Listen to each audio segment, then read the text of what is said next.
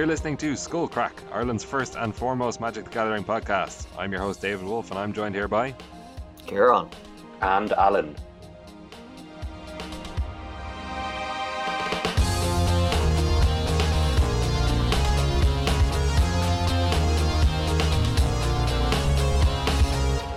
All right, lads, how are you? Very well. It's a beautiful autumnal evening. The leaves have started to change here in uh, Ireland. It's getting a bit cooler out, and uh, you know, it's uh, it's great. Um, Dublin won the All Ireland yesterday. That was uh, this is they won five in a row. Uh, no counties ever won five in a row uh, before, and now Dublin have. This is in GAA football. For, for the day of yesterday, uh, I was ga mad. I, I usually am not ga mad, but yesterday I made an exception. Very good. So you think that's what made the difference to Dublin winning it?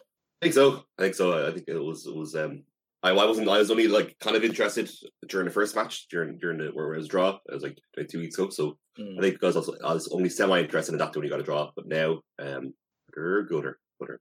Um Alan's enthusiasm. Turns out no one likes Dublin. your enthusiasm made all the difference. Did uh, I, I was cheering for Dublin because I learned that nobody likes Dublin. Um everyone every, everybody outside of Dublin didn't want us to win.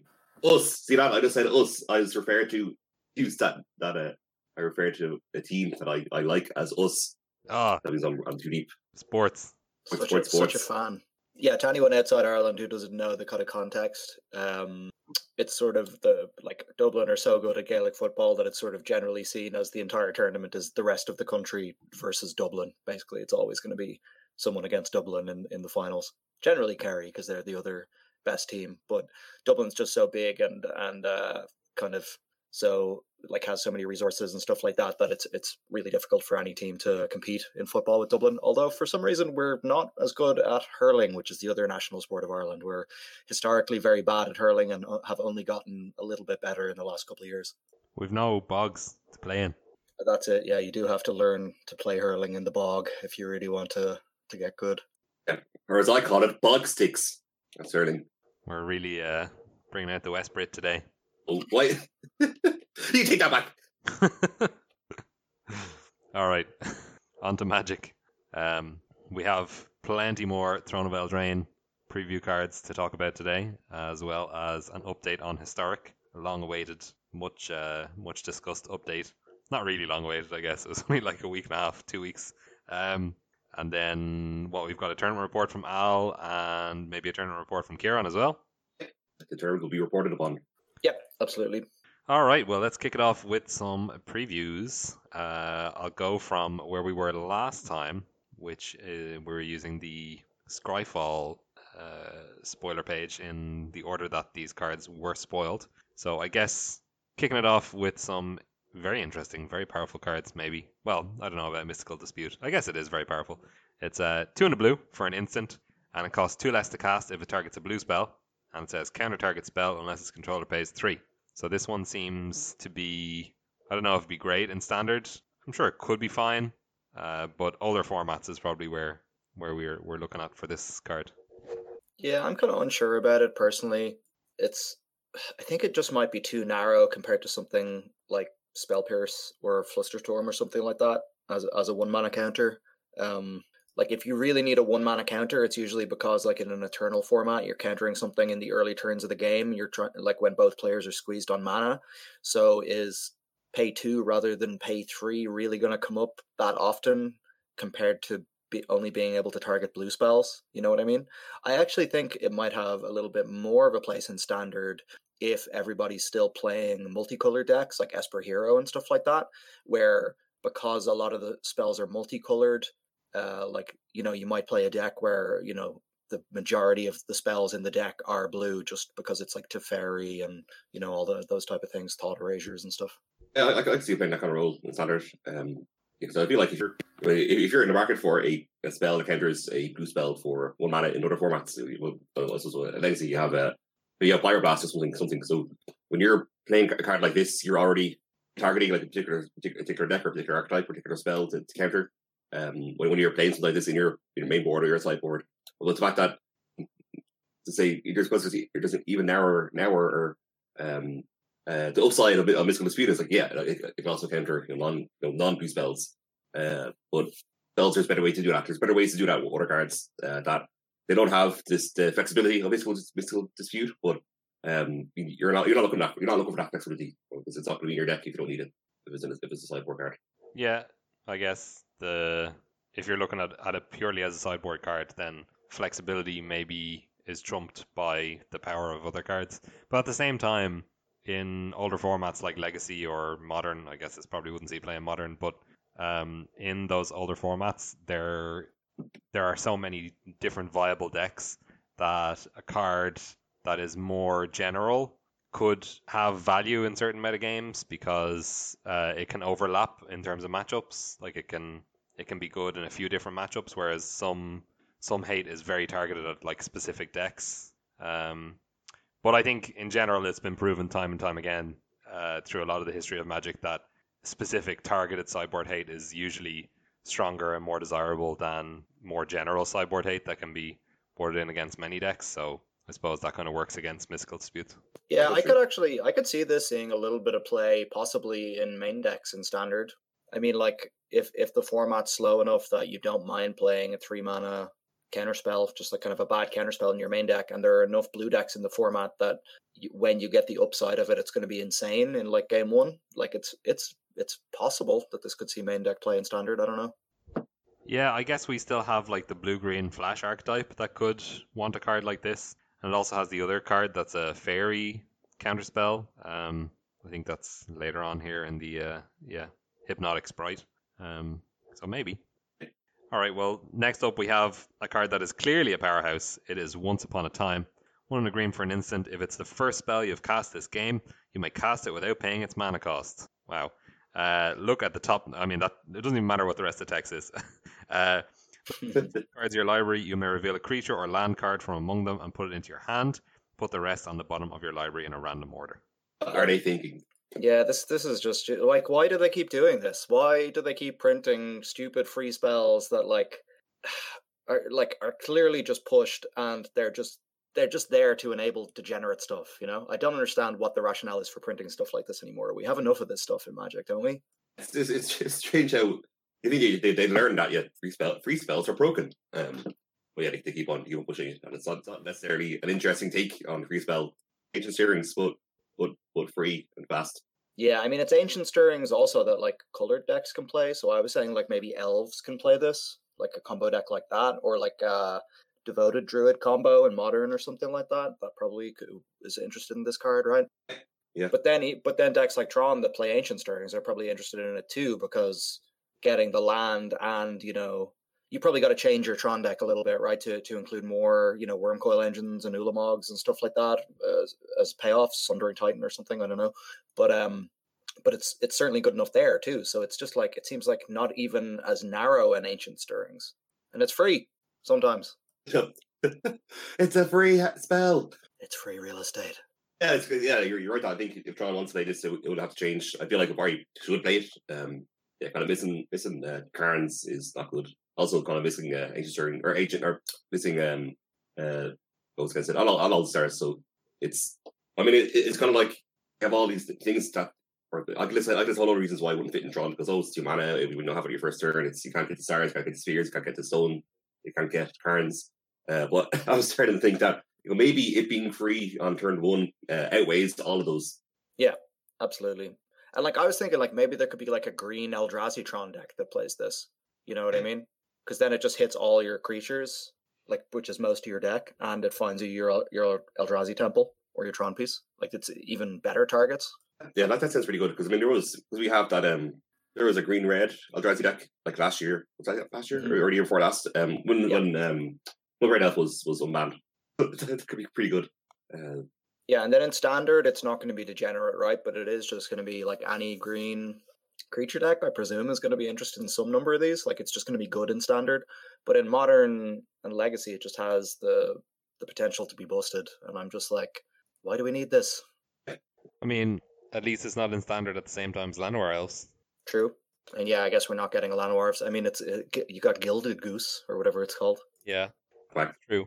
But yeah, I don't know. It's just I just don't get the rationale for for printing cards like this anymore. That's it. Just makes me disappointed whenever I read them. And it's not, it's not like a, another restriction like um like hand or something like that because like it's you can almost play this in a not green deck. Well, obviously couldn't, but it's it's uh it's this the card still works if you're not playing any green any other green spells. Yeah, sometimes it does. Yeah. You can. You can definitely play it in a not green deck, especially if it's the type of not green deck that like discards cards, like in Mhm. Yeah, true. Phoenix deck that has uh has like tormenting voice or whatever. You can cast it off your um uh, Manamorphose.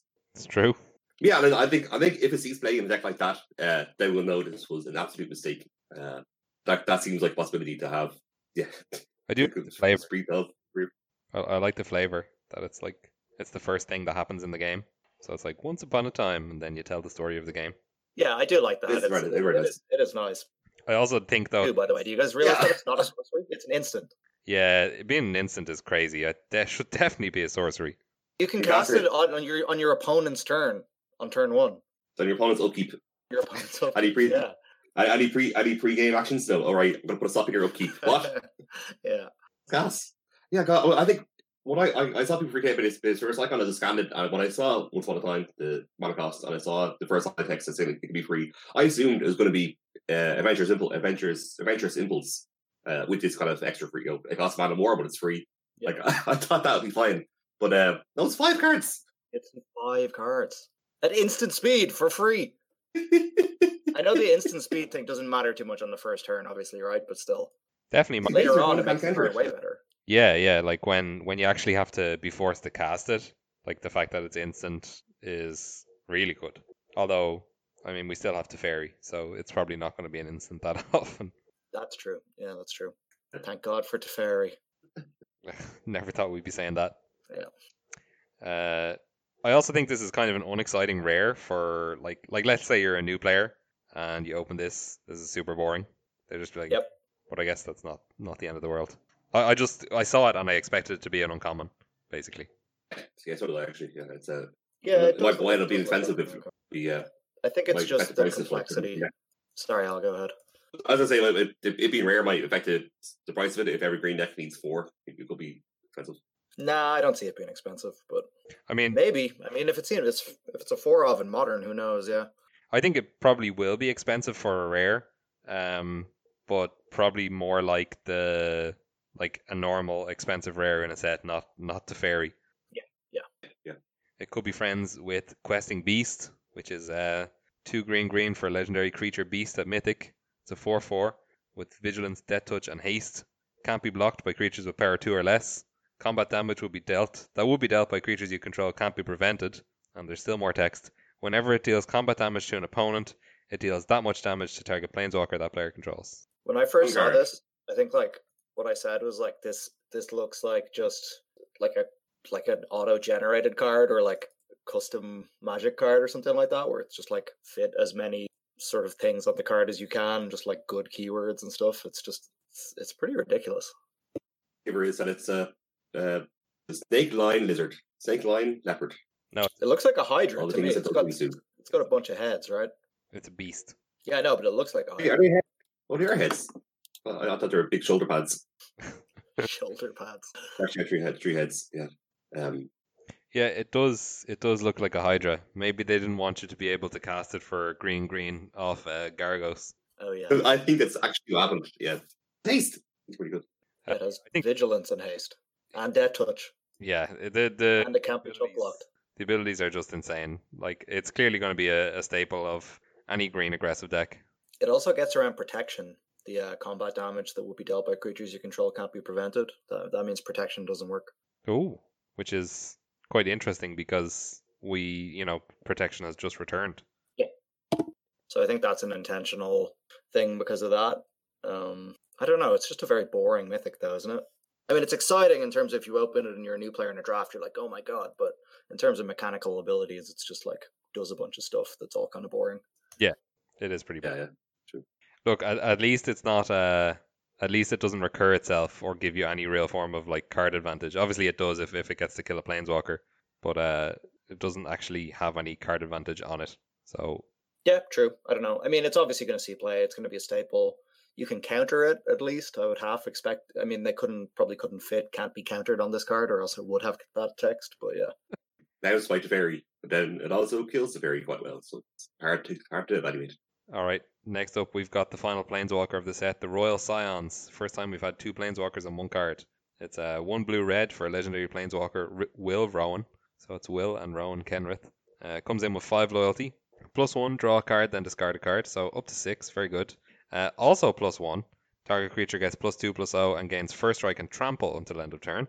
And then minus eight, draw four cards. When you do, the Royal Scion deals damage to any target equal to the number of cards in your hand. I think this card kind of sucks.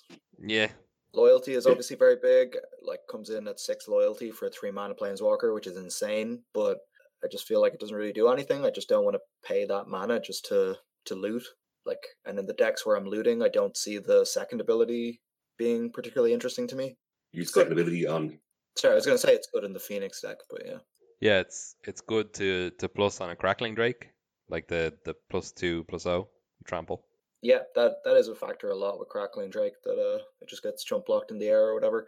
I don't know. Maybe I'm being harsh. It is only three mana. Like getting to like loot and have it survive, and then you get to loot again the next turn for three mana. Maybe that's just enough for it to be a good card on its own. Yeah, I think it think it is pretty solid. Nothing. I'm not like my mind is not blown here, but I think it's okay. And it ultimate's pretty fast. Like the ultimate is not game ending, but it's pretty good. Um, and you can do it like three turns after, I guess. One, two, three. Yeah, I mean, if you're if like if your planeswalker has survived without being hit and you've gotten to loot four times or three times in the meantime, you're probably like really far ahead already. So it probably is pretty game ending. Yeah, true. I don't know. It's just like again, it's kind of boring. It's I guess it's like at least it doesn't protect itself. I'm sick of these three mana planeswalkers that protect themselves. Yeah, yeah, I, I think it is interesting that it's uh, it's instead of being able to protect itself, it has you know more loyalty than you expect on a, on a three mana walker, and it's like I suppose we'll see if if if it having that much loyalty makes up for not being able to protect itself, and maybe loyalty is its own way of protecting itself. Yeah, I mean the Simic one, what's it called, Oko? That like has almost as much loyalty and does protect itself as well. So or kind of protects itself. Like you can make your mana dork into a three three or whatever. yeah. Uh, I kind of wish it was target player loots as well, because then you could use it with Narset. But I'm sure that's why you can't do that because that's such a feel bad. oh my god. Wonderful. People people do that with Dack Fayden and Legacy, Dack Fayden and Narset and Leovold. Disgusting. I love it. I like that this card is not like an obvious stick it in a like a Super Friends deck, like like in a Jeskai Super Friends or whatever, because of the second ability is like literally useless there, or more or less. Um, so that's kind of good because there's already so many planeswalkers. Don't really want to be adding more into those type of decks. Yep, true. All right, moving swiftly on. The next card is well, the name of the card is Murderous Rider, but the card that we all want to be casting is Swift End. So Murderous Rider is a zombie, a creature zombie knight for one black black. Has lifelink. It's a two three, and when it dies, you put it on the bottom of its owner's library. That's not very exciting, but it's also an adventure creature. So the adventure is instant, one black black, Swift End. Destroy target creature or planeswalker. You lose two life. So Hero's Downfall is back. Boom. Did it. This card's so busted. Uh, I think it's the opposite of busted, right? It's just fair. I don't know. I just think it's it's so much value. I don't think it's fair. I think it's like the best removal spell we've had in like years. Yeah. Best removal spell since since Fatal Push, I would say. Hmm. Which I guess wasn't busted in standard. This is better in standard than Fatal Push is actually. Yeah. I mean, the the lose two life is a big cost. Obviously, having the the lifelink creature, if you can get, if you can, you know, cast that later, that makes up the life. Uh, but like just getting a two three with lifelink is very very medium. But I mean, if you just think about this as like it's a one black black destroy a creature, planeswalker, lose two life, draw a card, and then the card is just not great card, but it's still a free resource. So yeah, exactly. And then you bounce it with your Teferi, and uh, you kill something else. oh god, Good. I hope not. Oh, that's what I'm doing. Yeah, I mean, I don't think there's much to say about this card. It's just very good on rate, and it will definitely be a staple of standard. So you know, pick them up. Yep. I wouldn't say pick them up pre-order. They're probably going to be overpriced, right? Oh yeah, But, yeah, definitely pick them up when you yeah. can. Rare draft the crap out of them. Oh yeah. I mean, they're just good in draft as well, anyway. So You're happy picking this, I think. uh, another card you might be happy picking is uh, Witch's Vengeance. Uh, one black black as well, uh, but this time it's a sorcery. Creatures of the creature type of your choice get minus three, minus three until end of turn. This is a this is a pretty powerful board wipe that we haven't seen in a long time. Like so, three mana board wipe. Obviously, it's only a, a minus three, minus three, but that's pretty good. That gets around indestructible and things like that as well. Um, obviously, the the three toughness level is you know that that is about where you want to be killing on you know turn three to four. Uh, well, I mean, depends on the deck you're against, but like this could be good against elemental decks. Could be good if knights is a thing. It's good against indestructible creatures. I think it's great. Uh, uh, sometimes even, even if you're, if you're even if you're not necessarily playing against a tribal deck, uh, if you're just playing against some kind of a, a green mid range deck, uh, sometimes all the creatures on the board might share, or maybe half of them will share for creature type taking those. Uh, Yeah, I think this card's pretty good. Like, I think even before you take new decks into account, like decks we were already playing in standard this season tended to share creature types a good bit, right? So like this this card would have been good against, you know, White Weenie, obviously great against vampires, like would have been decent-ish against the green decks, like elementals and stuff like that. A lot of them showed up. So yeah, I think this card will just see a good bit of play. Would be also decent-ish against like Field of the Field of the Dead decks. I mean, obviously Oh yeah. it doesn't permanently deal with the field, but you know it you know Field of the Dead and the zombie tokens that it brings along are one of the reasons that Legion's End is so uh, ubiquitous now. So this kind of you know does a good Legion's End impression. All right, next card is one that I think a lot of people are very excited for. It has affinity for artifacts. It doesn't really. It does, but it doesn't say it. It's uh, Emry, Lurker of the Loch. So it's the Lady in the Lake. It's a two and a blue for a legendary creature, Merfolk Wizard. It's a one-two. Costs one less to cast for each artifact you control. When it enters the battlefield, put the top four cards of your great battlefield. No, top four cards of your library. top four cards of your battlefield. What would that be? Uh, I don't know, but I'm very interested in this ability all of a sudden. I Class. haven't looked- uh, put the top four cards of your library into your graveyard. Tap, choose an artifact card in your graveyard. You may cast that card this turn. So this card is pretty insane in artifact decks in modern. Yeah, is this card just broken or it's a hard one to figure out, right, when you read it, but kind of looks broken. Like in modern you can loop Mox Ambers or Mox Opals with it. Um obviously this is rotating out or Mox Amber is rotating out now, so you won't be able to do that in standard, which kind of would have been fun, but maybe would be pretty busted. And yeah, like in a in a dedicated like artifact deck with like baubles and opals and stuff, you, or uh, moxes and stuff, you can cast this on like turn one fairly often. Like there's enough zero mana artifacts that you could just play this on turn one. Then you can like yeah, you mill four. Like I don't know, this card just seems like it would it's going to enable some like really degenerate stuff in modern. Absolutely. Uh, it's, uh, it's very easy. Even just having watching you, uh, uh, just watching you play uh, Words uh, last few days uh, here on, on on stream, it's like so many times you just envision just a, a, a nice turn setup for everywhere. yeah, you're doing some nonsense, you're casting early, you're doing some nonsense.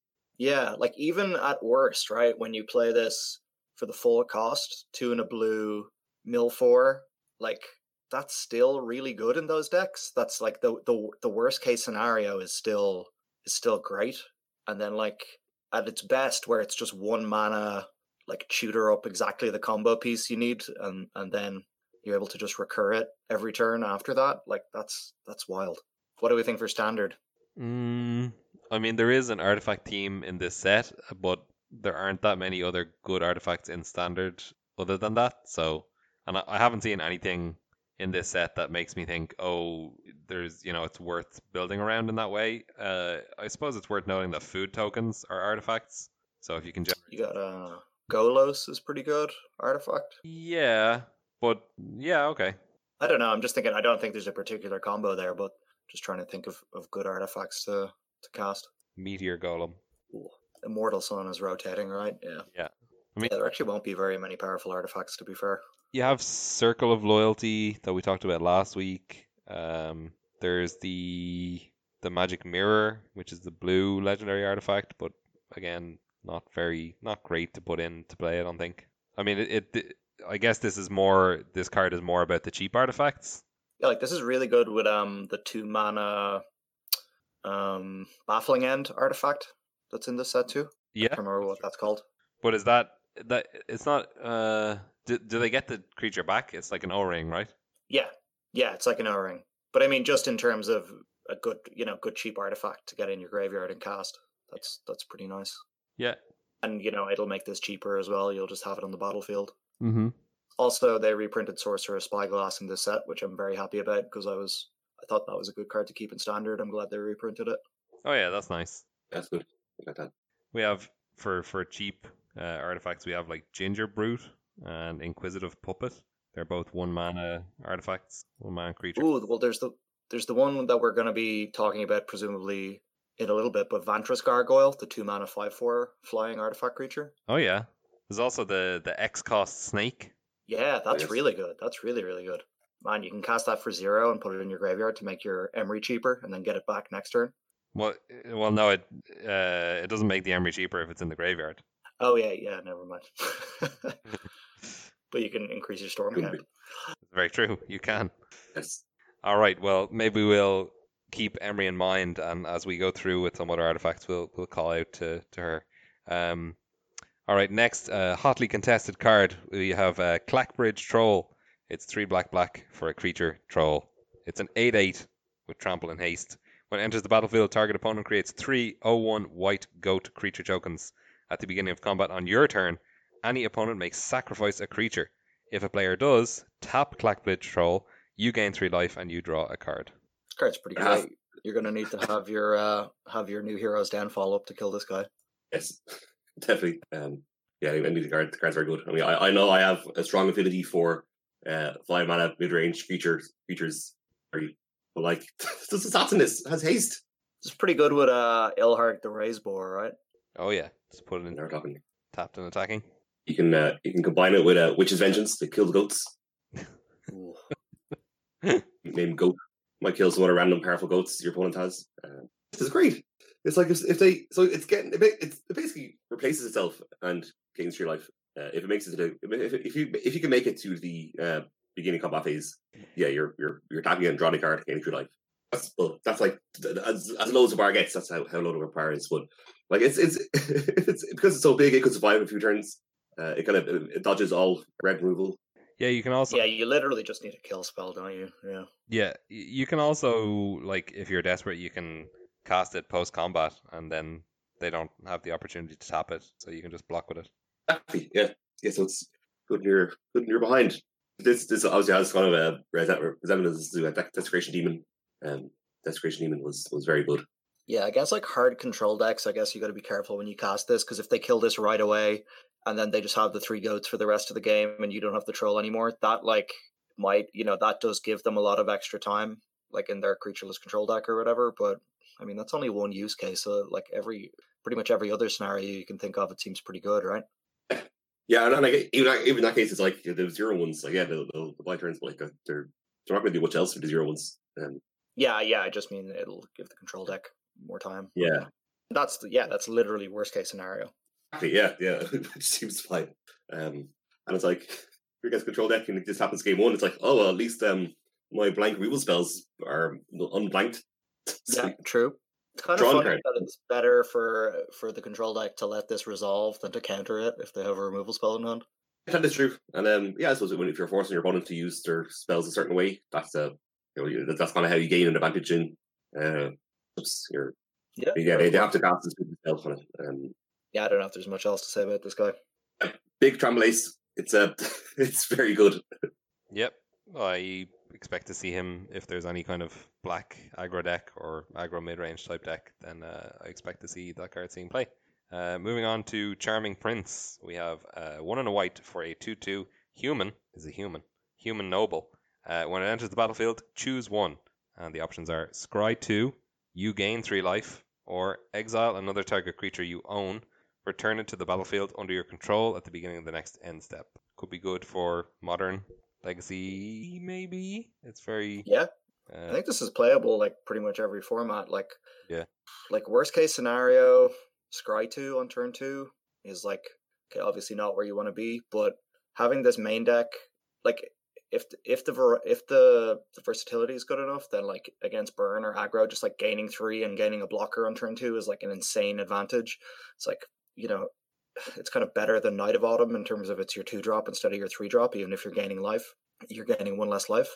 And then like blinking stuff is like I mean Flicker Wisp is a three one flyer, which is obviously better stats for three mana, but that's a superstar in like multiple formats, right? And like even like this with Aether Vial, you get to Aether Violet a turn faster than you do Flicker Wisp. So it might even start getting those kind of combos going even faster than Flicker Wisp does. So with like Tidehollow Sculler and stuff like that, you know, you'll be on turn four, you'll be able to uh or on turn three even, you'll be able to like Tidehollow Sculler and vial this in to uh, to permanently take a card from their hand, which is like pretty and, and end up with two two tutors on board, which is like pretty pretty aggressive. That's yeah, that's a good one. That it, it, it could start replacing um, Flickerwisp in that scenario if it's if it's and that, that, and that's only part of what it does. You know, Flickerwisp does only that, and also I guess attacks with throwing the air. But uh, yes, it's not that you, you can do all of that and also have utility of doing the other two things if you, if you do the other two abilities if you need to. It's also sacks pretty well if you have more than one. Uh, he's he's not legendary, so give life, do some scrying. It's also a human, so takes counters from Thalia's lieutenant and stuff. Oh, Yeah, it is a human. That's an interesting one. Is it good enough to be in humans rather like I was thinking it's basically in a death and taxes type deck. Might be a sideboard humans card, like a human that gains life. Yeah, Might be more might be better than Knight of Autumn. I could. The blinking isn't amazing in humans. Like you can blink uh you can blink a meddling mage to name something else, that's pretty good. Or you can blink a Kitesail Freebooter to change the card that's under it. You can blink, blink a Thalia's lieutenant to put another counter on everything. True, true. Reflector Mage. Ooh, reflector mage is a good one. Although it doesn't do it doesn't do it instantly, right? It's beginning of the next end step, so it's not like you're getting this effect. Yeah. I mean, you can violet in on their second main phase or whatever, and, and essentially do that for your next turn. Yeah. Yeah, this card seems great to me. Seems very standard playable as well. Like I would imagine these effects are just good enough that this is going to be a standard staple, even without any uh, kind of uh, synergies in your deck. Like it, it's just good enough on its own. Yeah. The uh the scry two, I guess, is the bread and butter there of the card. Um because if you you- like if you can keep a two lander and then set up your next land from it, then that's great. It's really good to bounce with Teferi too. Mm-hmm. like late game, if you top deck decks, you can play it, scry two, bounce it with Teferi, play it again, scry two again. Yeah, and I think the uh exile a creature you own, like rather than you control, is probably like relevant text as well because the green ramp decks are probably going to continue after uh after rotation. Like we still have like Nissa, we still have decent mana dorks. Uh, maybe even Gilded Goose can take the place of Llanowar Elves. Um, we still have Agent of Treachery. So like stealing all your stuff, like mass manipulation, whatever, is probably going to continue to be a strategy. So if you Yep. can like Also, um, Nicol Bolas, right? Oh, no, sorry, that Nicol Bolas doesn't steal stuff, the one that's rotating steals stuff. yeah, yeah. But we yeah, no, d- I, definitely, I think that's right. This is this is just going to be great against that stuff as well, which kind of was necessary. I thought that was like a, not the best stuff to have in standard, like mass manipulation. it just feels so bad to have it cast against you. Yeah. Uh, even even something like um, Command the Dread Horde, like if your opponent takes some of your creatures from your graveyard, you can get them back with this. Yeah, this card's awesome. Yeah, I like it. All right, a another powerful human, uh, Gadwick the Wizened. I guess this is Merlin, but I'm not sure. Um, it's X blue blue blue for a legendary creature human wizard, and it's a three three. When it enters the battlefield, draw X cards, and whenever you cast a blue spell, tap target non-land permanent an opponent controls. So this seems pretty powerful. Um, the X on a static three three is very odd. Yeah, they're they're actually they actually have to change the rules to make this work. Good. There's uh, the release notes haven't been released yet, but uh, Eli Shiffrin has stated obviously that there's a new rule coming in to support this because it currently doesn't actually make sense.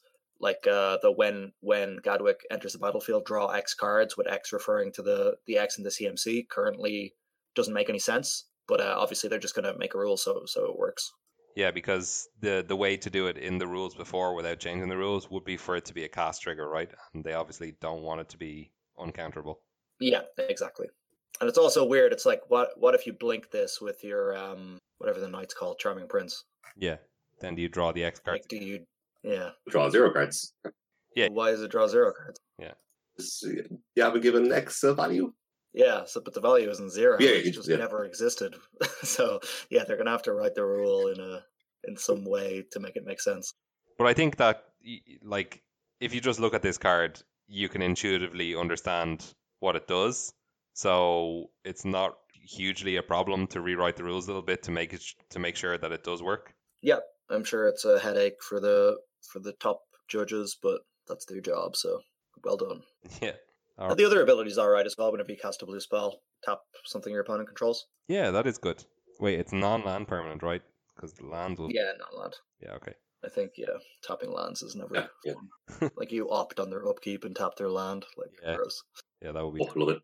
Opt is back, by the way. Opt is not rotating because it's been reprinted here, which is nice. Awesome. Yeah, opt should just be in standard forever. Yeah. All right, we've got another one mana spell here. It's a Fervent Champion. It's a single red mana for a 1 1 creature, human knight. First strike and haste. Whenever Fervent Champion attacks, another target attacking knight you control gets plus 1 plus 0 until end of turn. And equip abilities you activate that target Fervent Champion cost 3 less to activate. And the flavor text is 2018 World Champion Javier Dominguez. So we have the uh, invitational card back here. Very nice. Yeah, this is cool. I really like this card too. It's uh, it's pretty fair. Um, like Javier Dominguez got to the world, got to the world's win by uh, using Hazoret and standard, right? So it's uh, so it's kind of an aggro red card uh, for that reason because I think he said he'd uh, he'd like it to evoke Hazoret in some way. Yeah. Uh, so that's that's pretty cool. And yeah, the the card's just kind of a nice design. The uh, the equip being cheaper, I believe, combos with equip knight because this is a knight as well. Yeah. So it'll basically always just be free to equip uh, that stuff onto this card, which could make it pretty powerful. Yeah, uh, very good in multiples as well because of the plus one plus out to another attacking knight. So like if you play one of these on turn one, you attack for one. Then if you play like a second one on turn two, then they're both attacking for two. So you've attacked for five by turn two. You can play two of them on turn two. Well, I mean that's just Attack with three of them. that that's just insane. Yeah.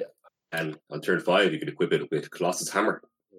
Uh, yeah, certainly could. Well, well, well, actually, if you have, but if you have three on board, you can uh, you can equip. They will sack, right? Yeah. Um, No, they don't. Sta- No, that they only they only work on themselves. sorry, itself. Yeah, Yeah, yeah, yeah. okay, yeah, yeah. Yeah, it, it doesn't. So then you can, be- yeah, that'll be done. Okay, yeah, that would be too good. Big, I'm not on the design team. I'll be good. Colossus hammers everywhere. All right, let's keep the uh, the one mana hits coming. Actually, I don't know. I can't evaluate this card at all. Uh, it's a Specter's Shriek. It's black for a sorcery. Target opponent reveals their hand. You may choose a non-land card from it. If you do, that player exiles that card. If a non-black card is exiled this way, exile a card from your hand. I'm struggling to evaluate this too. Um, I mean, it's better Thoughtseize, right? Against black decks. Yeah, way better against black decks. uh, Way worse against non-black decks. I and here, yeah, you're solid card from your hand. Yes, you can't you can't even get any value. It does. Like, doesn't this Spells in graveyard or anything like that. doesn't this create like super interesting situations again like if you play it against like let's say you're playing this against esper right and you play it on i don't know turn two or turn three and the opponent has like it's fairy in their hand and but they also have a um what's the stupid card the Basilica Bell-Haul or whatever so like you're you're incentivized to take the more powerful card but if you do you have to two for one yourself or you can take the slightly weaker card but it's a very clean one for one discard. I think you basically just always have to take the one for one in that scenario, no matter what it is. Obviously, there there will be situations where you don't, but I'd imagine they're very rare. Sometimes sometimes you can look at your hand and say, I can deal with every other card in their hand, um, but not this one, so I have to take it two for myself. Yeah, The ahead in cards. Uh, Yeah, like it can definitely Yeah, happen. it- I it- feel like in standard, like pretty much every card that sees play creates va- like so much value that it's really hard to like two for one yourself and and not fall behind. You know what I mean? There are decks that can generate insane amounts of resources. Like like if you think about some kind of a um mm, like a field of, field of the dead deck, uh, or a like a blue green deck. Like if you, if you had this in a Sultai deck with uh, Risen Reef and I don't know Quasiduplicate or whatever. Those decks just generate an insane amount of resources to the point where you just have a massive hand all the time and loads of permanents in play, so you don't actually mind um, losing something. Uh, That's true. And I guess there are times where like if the if the card is like in their hand is like Hydroid Krasis, then it's like, well, I'm two for one in myself, but otherwise they're gonna five for one me with it anyway, so I'm still coming out ahead. Yeah, I mean, I, guess the, the the restriction just means that this has to be a sideboard card, basically, which is absolutely fine because you know if if if it didn't have that restriction, then obviously it would be just be insane in every black deck's main deck. Yeah, like Thoughtseize, I think has been proven to be too good for standard. So Yeah. uh, I'm glad this has this restriction. This is a cool card, and I could see it seeing play. In, I think it will see play in standard and sideboards. I don't think it'll see play in modern or legacy. Um, but yeah, it's a- it's a nice design. I like it. Yeah, part of a cycle Definitely, of, uh, of self color hating cards. So kind of harkening back to uh, Hour of Devastation with the defeats. Yeah, and if if this did let you discard instead of exile, I think it would automatically go in like Reanimator and Legacy as like a four of. But obviously they thought of that, so you have to exile the card from your hand. Oh my god, I wouldn't. Yeah, definitely, weird. I would not have thought. Yeah, that would be pretty busted. We'll see how we're they've been doing. They're already playing Unmasked. Just got more, more unmasks. Yeah, I mean, Unmask is definitely better than this, right? um, I don't know. Uh, For maybe standard, because uh, uh, in standard, uh, maybe not. Yeah, I mean, Unmasked costs four mana. You know, yeah, of course, yes. Uh, I guess maybe the fact that you see their hand first before you exile, before you make your decision, means that this is better than Unmask, even though it costs one mana. that's true. Yeah, I think uh, like unmask. I mean, free spells are just busted. We talked about that earlier, but yeah. Well, also the the card that they get that you get rid of this way, like not your card, their card is exiled as well. So that's actually Yeah. pretty. That's pretty big. All right, from And I, I think the what's- good. I think it'll just. Uh, sure. yeah. it's, it's kind of this is kind of templated differently to uh, other um hand disruption- hand disruption spells, and that it's a May. So you can look at her hand and then not choose, not, not take anything if you uh if if if you don't want it. It's like changing your mind. yeah, I see. Yeah, that's nice. Actually, I didn't notice that. Yeah. 'Cause If, if sometimes you see like a, modern someone thought seizes, and then your opponent has, has a hand of um uh like Baylots or a, uh a green four drop in Saturn now, and you're like, oh, I can't choose anything else. I need to choose the Baylot. Um, with these now with this card, you don't have to choose anything. Well, this this gets around that anyway because it exiles the card. Oh, sure, yeah, okay. Yeah. But uh, if you have no other cards in hand, then this has no downside, right? Oh, yeah, maybe. Uh, Yeah, true. Although in that in that situation, Thoughtseize effects tend not to be very good and it's that late in the game. True, true. Yeah, it's unlikely that uh that, that it will be good. But there, there is more to this card than I kind of thought there was at first glance. Now that I've kind of thought about it a little bit more. All right, moving from a single black mana to a single white mana, we have another ridiculous sideboard card. We've got Deafening Silence, single white mana for an enchantment. Each player can't cast more than one non-creature spell each turn. So I've got Rule of Law here for uh, non-creature spells, but at significantly cheaper, uh, two mana cheaper. It's funny that we have this and Rule of Law is in standard as well at the moment. that, that is quite funny. Uh, Yeah, I don't see this in play in standard, but it's obviously like a, a big upgrade for sideboard hate for modern and legacy. I think against combo decks. Um, do you guys do you guys agree? Do you think this there's a possibility this will see play in standard? I guess there could be a deck. Mm, I mean, it would be good against like a a spell like a. Mm, it'd be really good against. Uh, or no, would it? Yeah, it would have been good against Nexus probably. Uh, Yeah, it's it's good against like uh, Arclight Phoenix. yeah, But I mean, is it even that good? It's like eventually they just hardcast their Phoenix, and you know, I feel like the, Yeah, deck- like, the thing you're stopping has to really be really really powerful for this to be worth a card. And in standard, I just don't think that's the case very often. Yeah, I mean the the the single mana cost is definitely pitching this at older formats, and I think this will likely never be played in standard. I would say, or certainly not straight away. Um, and if it did, that would be like a safety valve for the format that I'm sure we'd be glad is there. Yep, totally agree. Okay, now we're getting into those sweet artifacts. We've got a an artifact creature snake that is in Japanese, so I don't know the name, but Scryfall has it as Onyx Trainer wants to battle. So yeah, this does look like an Onyx. it's a it's an X X uh, X mana cost for a zero zero, and it has reach, trample, and protection from multicolored. And then, of course, it enters the battlefield with X plus one plus one counters on it's just coming out of uh, you know two um, multicolored or even three multicolored blocks uh, or sets. The, the staples and standard at the moment just happen to be multicolored. Uh, this is touches like a lot of it. A lot of multicolored cards in standard at the moment. Yep, can't get rid of this with Teferi. Blocks Hydroid Krasis. Both pretty nice. Attacks well through those cards as well. Attacks through um what's the one I said earlier? Basilica Bell-Haul. Reach is really nice against uh, Thief of Sanity, which it also has protection from. Oh, Oh, yeah, yeah that, that, that is quite important. Yeah, turn turn three. Card seems good. Risen Reef, Omnath, a lot of multicolored stuff going on in standard. So I think this is pretty great. Uh, also, it's an X artifact creature that gets plus one plus one counters. So I think that's just always like pot- maybe has potential in modern.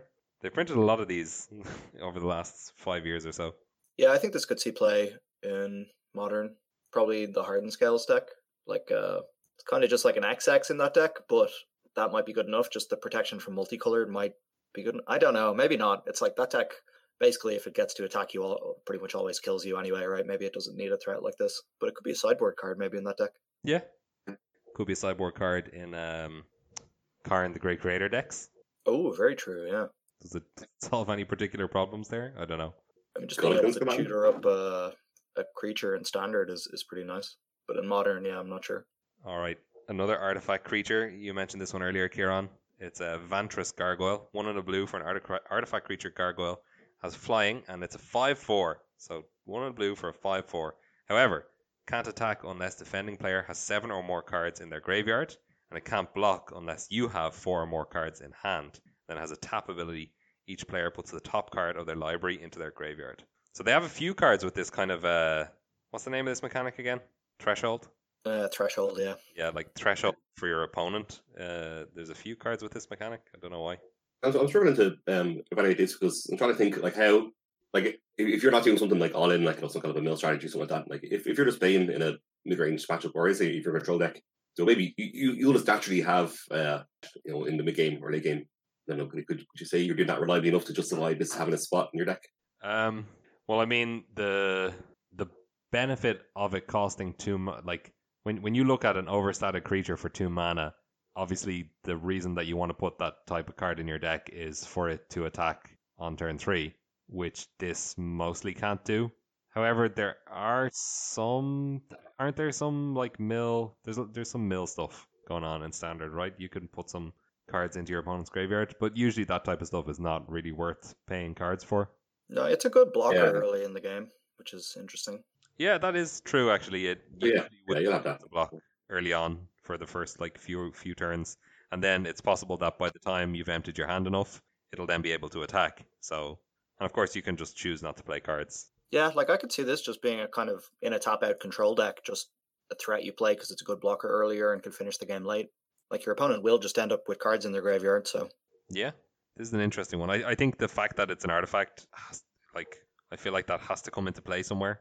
Um, well, it is really good with that uh, Emry of the Loch card or whatever. Like just being able to recur like a five four flyer yeah, for two mana Sweet. is like pretty nice. that is nice, and of course makes Emry cheaper if you already have it on the battlefield. Mm, I got the time of this PTQ wrong, by the way, and it starts in ten minutes, so I'm gonna have to go then. Oh, uh, we'll we'll just finish up the spoilers. Okay, uh, next up we've got Bonecrusher Giant. It's a tuna red for a creature giant, and it's four three. And whenever it becomes the target of a spell, it deals two damage to that spell's controller. However, it's going on an adventure. It's got Stomp, one in a red for an instant. Damage can't be prevented this turn. Stomp deals two damage to any target. It's another interesting one because the stomp again turns off protection if people are playing like you know the the protection cards from M20 and like you know they block in combat expecting their creatures to survive. You can then stomp their other creature and the protection won't be able to stop the damage and they might lose two creatures. Yeah, you can't uh, you can't target though can you No, you just you can target something else and then it just Oh, says sure, yeah. damage can't be prevented this turn. Yeah. So- So yeah, worst case you can shock their face and, and then kill the creature, which is not ideal, but you know. And then yeah, it's a three mana four three with upside in red. Is that the first first one ever? like I can't think of a why is it like it looks like it should be a, a green card with this high stats. yeah. Like it, it, it's important to note that it curves well. Yeah, exactly. Yeah, you can you can kill their mana dork and then play a four three next turn. I think this is a very strong card. Yeah, Yeah, I think every red deck is probably going to want some number of these. Yeah. Like, it's just such good value. And I think aggro will probably just play all four copies. Yep. Three mana, four, three. With a shock, it's an expensive shock, but still, Yeah. And when it dies, even if they lightning strike it or whatever, it deals two to them. yeah. From This the- is crazy. So you paid five mana for a four three and two shocks. That's pretty good. Yeah, this card's this card is really pushed. This is kind of the stuff I thought we would get. I, you know, the first couple adventure cards I thought were a little little disappointing. This one is really good. Yeah. All right. There's only one more card here that I really think is worth talking about, and it's actually I don't even know if this card is worth talking about. It's so weird. It's a uh, Fires of Invention. It's a four mana red artifact. So it's three in a red. Sorry, not artifact. It's an enchantment. Three in a red for an enchantment. You may only cast spells during your turn, and you can't cast more than two spells each turn. So, not a great start. Uh, you may cast spells with converted mana costs less than or equal to the amount of lands you control without paying their mana costs. Does this do anything? I don't know. this silence really says it all. I don't know. Um, what, can, what can, you do with this card? I don't know. You can uh, you can cast like you can cast both sides of adventure cards, right? So that gets you a lot of value with it. So you can cast this. Oh no, because you can still only cast two spells per turn, so that's not even that good. Uh, so like the turn that you play this, you can only play one more. Yeah. Okay. I'm trying to think. Um. Then if they bounce it with Teferi, it's like pretty bad. Yeah, that's pretty bad. I mean, the, the you may only cast spells during your turn part is already true because your opponent always always has Teferi in play, right? So that's not even downside. very true. Very true. Uh, that's just how magic works now you can cast uh, Chandra, the three mana Chandra, and then flashback something for no mana. I don't know. This is a very odd card. Uh, I'm not into it. I don't see any well, obvious applications. Um, you can cast like ancestral visions and stuff. It's, it's another one of those cards, right? Oh yeah. But I, I don't. Oh yeah, I can. It's uh, could be in a restore balance deck in modern or something like that. But no, but you have to have the amount of lands you control without paying it. Oh yeah, yeah. I guess you can. So yeah, it doesn't work with that really. Works, yeah. So you can. I don't know. and even then, even if you're doing that kind of thing, it's like this is a four mana, which is one mana more expensive than most of the ways to cast those spells. So yeah, true. Yeah. All right. I think that's going to do it for the uh, spoilers today. Obviously, we'll be back with more next week the I think the full pre- set preview should be out by then. So uh, yeah, we'll we'll move on to the uh, arena update on historic. And Kieran, you have to you actually have to head off because the you're joining a Magic Online PTQ. You were grinding the grinding the modern challenge yesterday, and you're grinding the PTQ today. So good luck with that. Yeah, just edged out top 32 yesterday in the in the uh, modern challenge, so I'm going to run it back today in the PTQ. It's one of the worst EV tournaments I've ever entered. To be honest, it's uh, currently there's 376 players registered, and prizes go up to 32nd place for about 50 tickets. So uh, wish me luck on that. Oh, well, yeah, definitely good luck. Uh, hopefully you can take it down. Um, and yeah, I'll, we'll be interested to hear next week about your experiences so far with the uh, Whirza deck, which is what you've been playing. Cool. All right. Uh, enjoy the rest of the show. See you guys. All right. Bye. All right, Al. Me and you. Uh, we can make Let's it. Let's talk historic. Yes. So there has been an update on historic, and uh, Wizards have put together this very handy little graphic here. Um, so they've updated four things related to the announcement that they previously made. Um, and yeah, I will obviously link this this uh, this announcement page in the podcast show notes or the the yeah the notes of the episode. Uh, so what's different here? They've got the wildcard redemption is going to be different. So two to one historic redemption. Uh, it was going to previously going to cost you two wildcards of the same rarity to cast any any individual card from uh, historic sets. So, like for example, if you wanted to craft Hostage Taker, it would have cost you two rare wild cards instead of one but they have rolled that back and it's going to be exactly the same as all other standard sets. So it's going to be one to one, which is fantastic because that was way too harsh, way too expensive. And I can't believe they were ever even going to try it. Obviously, it was a, a way to try and disincentivize people from getting into historic and rather keep them in standard, which is where Wizards makes its money. Uh, but that was just, that was. I don't know if it was greedy or just misguided, or I don't even know how to characterize it because it was just stupid, to be honest. Um, However, on the other side, they've still they still want to do something to disincentivize players from only playing historic and not uh, being involved in standard in any way. Uh, so what they've done is they're going to have historic play will be available all the time in a best of one casual queue, non-ranked, and uh, will occasionally come in in ranked uh, for some periods of time. So the the always on best of one queue is now not going to uh, progress your daily or weekly wins. Uh, it will progress your quests, uh, so that's fine. You can do quests, you can get those rewards from that, but you can't get your your weekly 15 wins or whatever from playing in the historic best of one queue. You will be able to get those that progress in the the ranked and the historic events. So there'll be like events where you sign up and get a certain number of wins, the same way there are events like Popper or whatever um, on Arena. So those will be fully, you know, contributing to your weekly wins or or uh, daily wins or whatever. Um, we have the a walk back of the the packs decision. So they they said that they were just going to sell the 45 pack bundle. They were going to take away all the other ability to buy like individual packs, whatever, uh, from historic, but they've walked that back and they just said, okay, whatever, you can buy all the same bundles and types of packs that you can get for standard uh, in in perpetuity. And then the other contentious issue was the the unique cards that are going to be added to the format.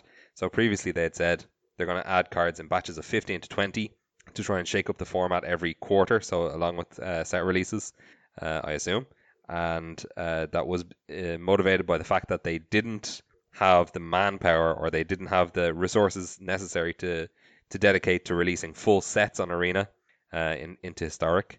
And they've kind of walked this back as well, although we don't know 100% what is going to happen there. Uh, so on this graphic, it says previous 15 to 20 cards added in November through a paid event, and the updated is TBD. So it's to be determined. We don't know what's going to happen there. In the actual text of the article, they do say uh, we will start to add new cards to Historic in November. We'll be thinking through what the right target of cards to add is and how players can acquire these new cards.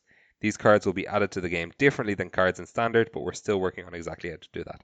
So they are still targeting uh, November for adding cards to Historic, but we don't know what cards those will be, what form it will take. So, any reactions to any of these, Al? Um, I guess starting with the things that I mentioned most long ago. So like the wildcard redemption and the and then the kind of make up for that is the fact that you can't get a weekly win progress in your historic queue. Yeah, so obviously this this is a positive that they've rolled back this terrible uh, you know redemption ratio. Um, I think someone could be cynical or probably even correct to say that uh, it's almost like you know Wizards were testing the water to see if if if they could introduce this very um, unfair uh, redemption ratio without anybody noticing or anybody complaining. Uh, they kind of think maybe they kind of gave us they they uh, were hoping never to be so focused on the whole modern cards introduction thing rather than the ratio, but uh, the outrage has spoken, the mob has spoken, and they have rolled back, which is good. Um, yeah, uh, taking away uh, the ability to uh, get daily wins through historic plays is, is bad, but I think it's nowhere near as bad as the, the, the card ratio was. Uh, and if it's I mean, I, I, don't know why it's required, but so if, if, if it is, if the value of historic in for, for, for some reason, uh, if, if, if, this is something that needs to be done uh, to maintain the economy of arena, then yeah, that's that's fine. This is it's, it's fine enough. Um, won't argue too much. Uh, I think no, I am very happy to see these this uh, 15, 20 cards added uh, through a paid event. Uh, that being changed to TBD, and how yeah, they're not they're not um they haven't settled on the actual cards they're going to be introducing yet. Uh, so hopefully this this will bring us back closer to something uh, something closer to uh, Frontier, hopefully. Uh, I don't know, we'll have to see. But, um, I mean, even like, even you're going to see now through the Throne of Eldraine spoilers that there's, there's lots of cards in this set that um, synergize quite well with cards that are rotating. So even if there was no new cards, if it was just starting for Ixalan, uh, it's something that it'll still eventually become a good format. You know, it, will be quite boring at first, but as the card pool gets bigger and bigger, uh, it will it will get more interesting. And you know, if, if if there are if this is the case, then yeah, got these kind of cool night synergies or these artifact synergies uh, might be worth uh, might be worth exploring. Um, but I did. Uh, I replied to Wizard's tweet uh, about this uh, on the MTG Arena Twitter, and I, I mentioned something I mentioned on the podcast before, just the idea of having like a standard masters uh, with selected cards from M15 onwards or around that around that period, um, or be a larger format, and why why having kind of selected cards, you know, in in a, in a master set, that's going to of you know having to program every single comment from the last five years, or I uh, also get around you know the broken cards like Aetherworks Marvel and stuff like that. So it's it's a tweet that got likes from strangers, which uh, means it's people have read it. Oh, nice. Hopefully, Wizards do. Um, actually, like, ooh, I, it, ooh, wow, it has a uh, 55 impressions. So that's uh, many people that saw it. Okay. I mean, yeah. It's not quite viral, but it's, I mean, and we, we you know, it's, it's evident that um, that Wizards do make their decisions based on the feedback they get. Um, hopefully, it makes a difference. Hopefully, I, I just want Frontier to be a thing. I'll just say it. That's it. Let's make a Frontier. Done. I mean, it's so funny to me how like this thing was announced, and first of all, because people were so shocked by the two to one wildcard thing that they were like, "Oh my god!" and they didn't have they didn't really have too much of a reaction to the like fifteen to twenty new cards.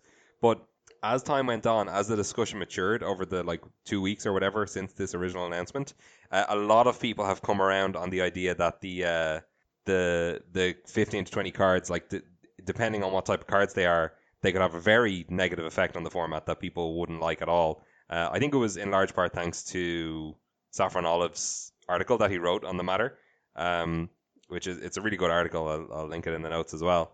And uh, you know, he he made the point that those cards, if they are as powerful as that tweet that Wizards made uh, made them out to be, so like Brainstorm, Wurmcoil Engine, Dark Confidant, those kind of cards, they call they basically will cause mini rotations because when you introduce cards that are so powerful like that into the format, it completely invalidates swaths of other cards.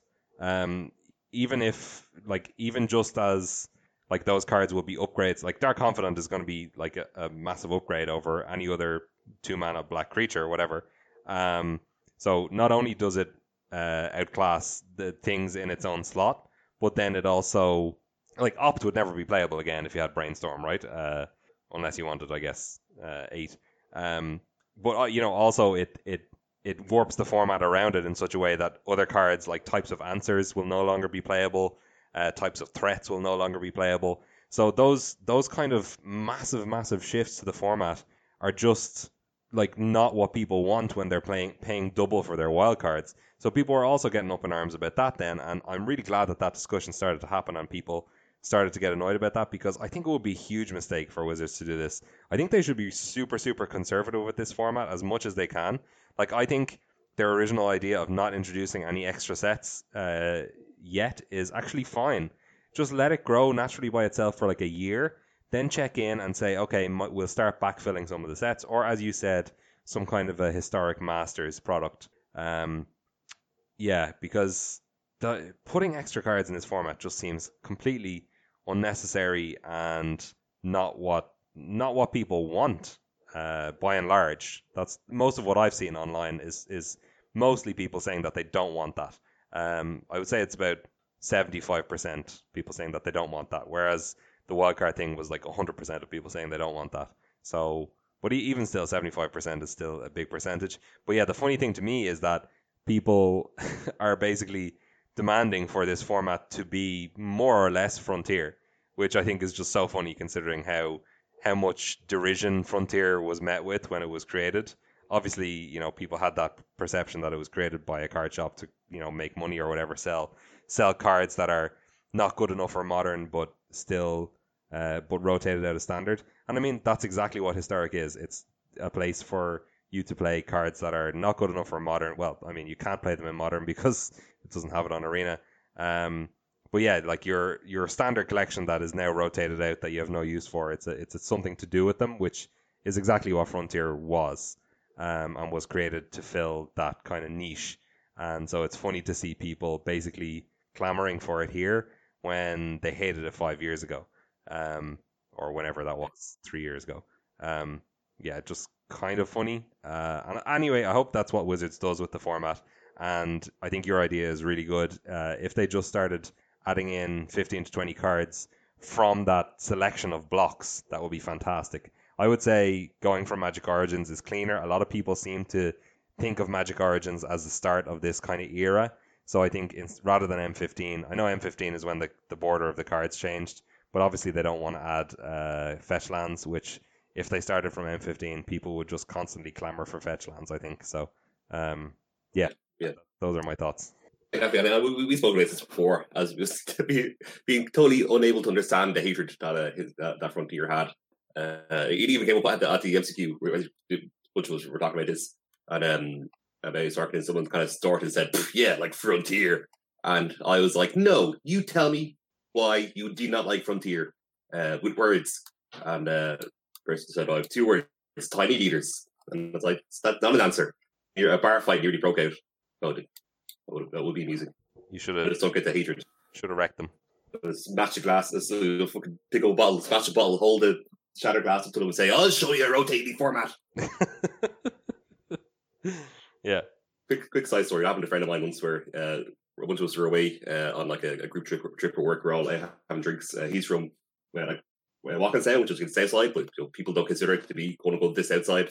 Uh, he has a very strong Dublin accent. Um, but as a girl, it's kind of like flirting with him, saying, "Oh, you're not from the south side," and he goes, "I am from the south side." It was Walkinstown's literally on the south side of Dublin, and she said, uh, "No, it's not really the south side, though, is it?" And uh, so this is him kind of retelling the story. He's like, I just thought it'd be funny if I just um, we were in a quiet bar. I thought it'd be funny if I just overreacted, if I jokingly overreacted, if I jokingly just you know smash a bottle and held it up and say, "I'll show you this outside." Uh, but he did that, and then uh, he was like, as soon as I did it, I realized it was a terrible decision, decision because the mood of the bar entirely changed, and I'm just there holding this smashed uh, bottle, and I'm like, "Oh my god, I'm so sorry. I didn't mean to." I was very aggressive. He, he was just doing a bit. Uh, He's a very extreme bit. he's like, "I'm so sorry. I did not." What I did just encourage you to do the same thing over uh, magic cards. So you know, um, regarding the the progress towards your weekly wins, I think this is a, a much a much lower impact uh, type of uh, Yeah. a much lower impact type of dis disincentivization. I don't is that a word? Dis whatever. Uh, a- a much lower impact way to disincentivize people from only playing historic because you won't get that progress on your on your weekly uh, on your weekly wins, which obviously is important for free to play players uh, because they will you know they, they need that to keep up with their collections and keep earning free packs, etc. You can still get your quests, of course, which are a great way to do that, but uh, you are missing out on a lot if you're not getting your free wins. But to be honest, I, I don't even think I think this is just all around stingy by Wizards. The whole the whole thing is just quite stingy because I think if they just naturally allowed the format those things to to grow and just with no changes, like historic, no different from uh, from standard. Uh, I think most people would still play standard. Obviously, they're thinking far into the future as well. They want to really future proof it, and they're thinking of how they lose standard players to, for modern. Uh, but like, it's going to be many, many, many years, I think, before historic is not deeply impacted by every standard set that comes out. Like even now, like again talking about Frontier, Frontier does still exist. I uh, occasionally check in on it. I stick my head in, have a look at some of the decks and things, and like if you look at a, a set like War of the Spark or even M20 that were very impactful, had had impactful cards in them for uh, for modern. If you think about that and then extrapolate that to Frontier, think about how impactful those sets are for Frontier. You know, there are a lot of standard staples that uh, that affect Frontier and change Frontier decks as they as they come in as they cycle into the format. And you know, Frontier is now like five years, five six years worth of sets. So that's like the same thing basically as starting historic now. You basically would be covered for the next six years. And like I expect to standard sets to continue to have strong impact on Frontier for the next you know six or seven years probably. Maybe not six or seven. Might be might be an exaggeration, but you know for a long time. I, see that definitely. Yeah.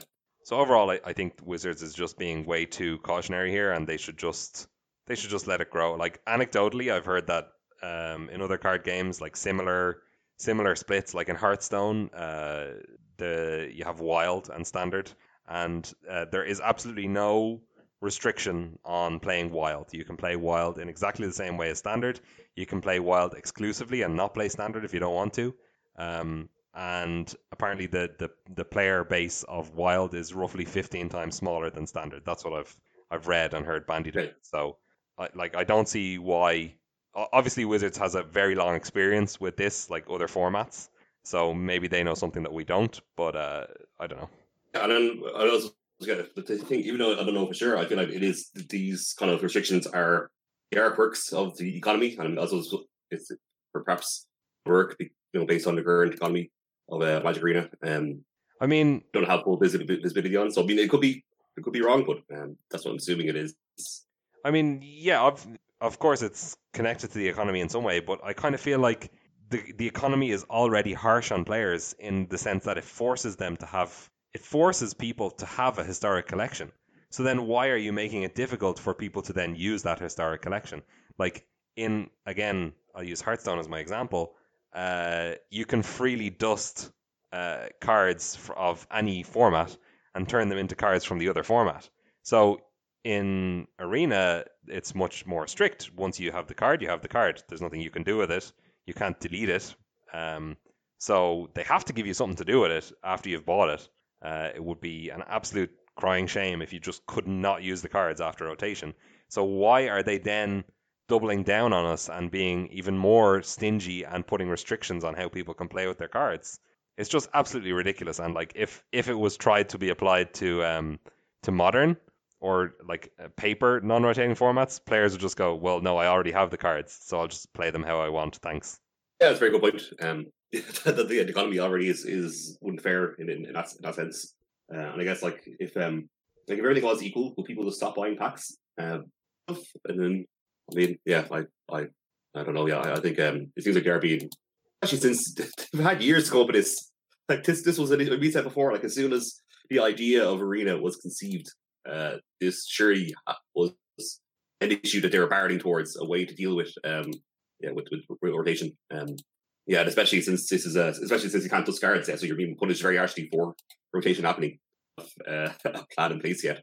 They're getting closer, but it's yeah, like that. That is ridiculous, as you say. Like this problem has been a known quantity for like a good like a year and a half, I would say. People have known this issue was coming and literally known exactly when it was coming. Like it's not just like, oh, we know this problem is coming someday in the future. No, literally, we know that this problem is coming in September, October of 2019. We literally know that exactly. So why did they not have some kind of solution in place before that?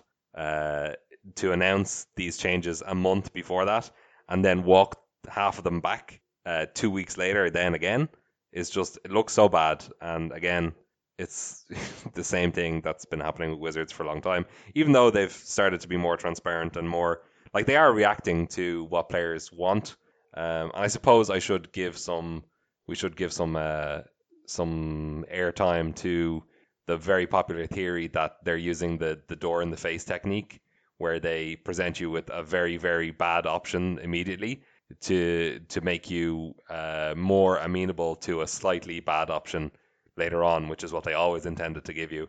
But I think that that's kind of attributing a bit too much malice towards Wizards. I don't think that that's what they were actually doing. I think they genuinely were just being idiots. Don't don't attribute to malice what can be attributed to uh, what's that phrase? Yeah, what can be attributed to stupidity. There we go. Idiot, idiotness. Yeah. Yes. uh, yeah, definitely. Oh yeah, I mean, and it, it, it, it certainly seems seems like that that is something that has happened, and I kind of started to realize now that you know it's I feel I I got to make fun of nerds for complaining because you know, nerds are are the biggest complainers of anything. Uh, every nerdy game, every nerdy fan base, uh, every fandom, just nerds complain about new things and change. Something seems to be something that nerds do, um, and I feel like because they've rolled back the television in response to nerds complaining, uh, is that just going to encourage people to complain more in future because now you know it works? It's a good thing or a bad thing right now? Yeah, I think Wizards kind of gets that that feeling a lot. I don't know if that's what they're actually doing. That obviously they do listen to community feedback, and like if no, if everyone just happily accepted this, I'm sure they wouldn't have changed it. So I'm sure it definitely is in direct response to community concerns. I'll I'll, I'll be nice and phrase it like that. Community concerns. Um, and I guess you're right that it could be a kind of a slippery slope thing, but I, I really wouldn't worry too much about that because if people do complain about things like this, then usually they're fairly unpopular things and things that people don't like. So kind of it almost is fine if if those things are changed. Again, sorry. Uh, if things like that happen where where people complain and something is changed, it's actually kind of fine because it's likely that the thing that they were complaining about was actually a problem in some way or like people just didn't really like it, which means that more than likely the majority of people didn't like it either. That's true. Yeah, so so it, it kind of it justifies the complaining. It kind of it means that yeah, our our concerns were uh, well uh, were were what's the word that they're well founded that they were justified. Yeah, yeah. All right. So moving on from that, uh, I guess we we will more than likely talk about this one or two more times. Um, once they announce what's going on with the cards, and then again when Historic actually is released, and we can start kind of getting to grips with the format. Uh, I'm sure people will be making content for it, so that's pretty sweet. Uh, yeah, so we'll talk about it then. And I guess the last thing that we want to do is for you to give a tournament report. Uh, yeah, O2 drop. No, I can. I, I, give a brief tournament report. Uh, yeah, yeah. So last weekend I played in the uh, Axion MCQ or MC, yeah, MCQ. Oh, not the, not the MC MCQ uh, over in London. Um, I'm sure everyone enjoyed my. Uh, um, so it was over. It, it, it's a great venue. It's uh, it's basically in right beside Stansted Airport. Uh, so if you will stay in the nearby hotels, so basically just spend that entire weekend just at the airport. Uh, it's all very handy for you know, people who just want to go over and play Magic and go home, um, which I guess a lot of people want to do. Um, yeah, so format was modern. Uh, played a lot of modern online for last few weeks. Uh, on so I, I, I already spoke about my preparation on the deck. I, I, I settled down. I settled on the list. Uh, so mono green Tron with a with a Karn sideboard. So I think uh, in terms of so I I, I didn't so there's this there's like the, the modern European series final was on Saturday. This was something that you know people qualified for from local tournaments. Uh, I wasn't playing that, but the, the MCQ was on the Sunday, so um, I got to see what the format would be like, you know, on, on a Saturday. Um, and uh, and you know, I, I could make some you know, slight decisions based on that. So the format overall, uh, seemed like there was a lot of a lot of uh, uh, where is it, and a lot of uh, Jund, which I was quite happy with uh, playing. So I, I didn't um, I, I, didn't change my list too, too much in response to that. Uh, but then in uh, round one, uh, played against Burn. Uh, so the Burnwood matches were very close. Uh, got wrecked game one, game two. Uh, it was very close and intricate. I um, I was I, I very last minute I put um board, which was absolutely amazing. Obviously this matchup. So wait, um, what? Well, uh, you cut out there a little bit. What? What did you put in the board? Uh, uh Witchbane, Witchbane Orb. Oh, okay, nice. Yeah, um, yeah. Because I, I reckon uh, on, after the ban changes, I saw more uh, Valakut uh, online. Um, and obviously it's going to be Burn against uh, uh, against Storm. So it's it's a good way to deal with uh, all those curses in modern. Um, that's a joke.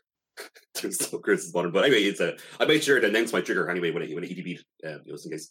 But um, I uh, yeah, so uh, I, game game two, I, I very quickly get getting getting between orb and knocking it out.